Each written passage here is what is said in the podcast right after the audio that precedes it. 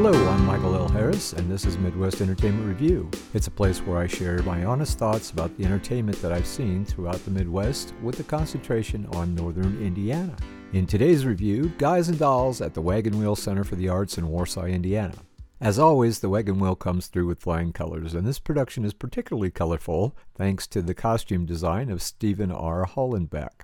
The bold colored costumes made for a rainbow of color across the iconic round stage.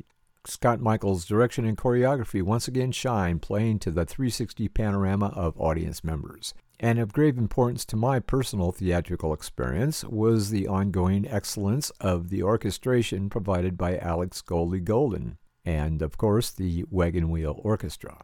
Of special note, John Frederickson's performance as Sky Masterson, John's clear voice shown in iconic numbers I'll Know, My Time of Day, and Luck Be a Lady. But the standout performance of the night was Ramon Nelson as Nicely Nicely. Nelson rocked the boat with such vigor as to usher in the second coming. Great casting choice, Wagon Wheel. Guys and Dolls runs through June 26th. Up next and opening on June 30th is The Music Man. Please support the great work of Wagon Wheel Center for the Arts. They took a big hit during the pandemic. Premier Arts' second show of the season, Lullaby of Broadway, has a short run, this weekend only.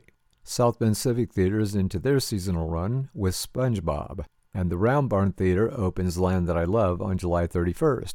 They're also having a special VIP weekend for the When Calls the Heart Hearties on July 16th and 17th.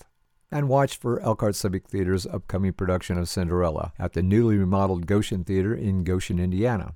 If you have specific questions about area entertainment, or if you're a venue owner and would like me to review a specific show, you can contact me, Michael L. Harris, by email at sastoonmedia at gmail.com.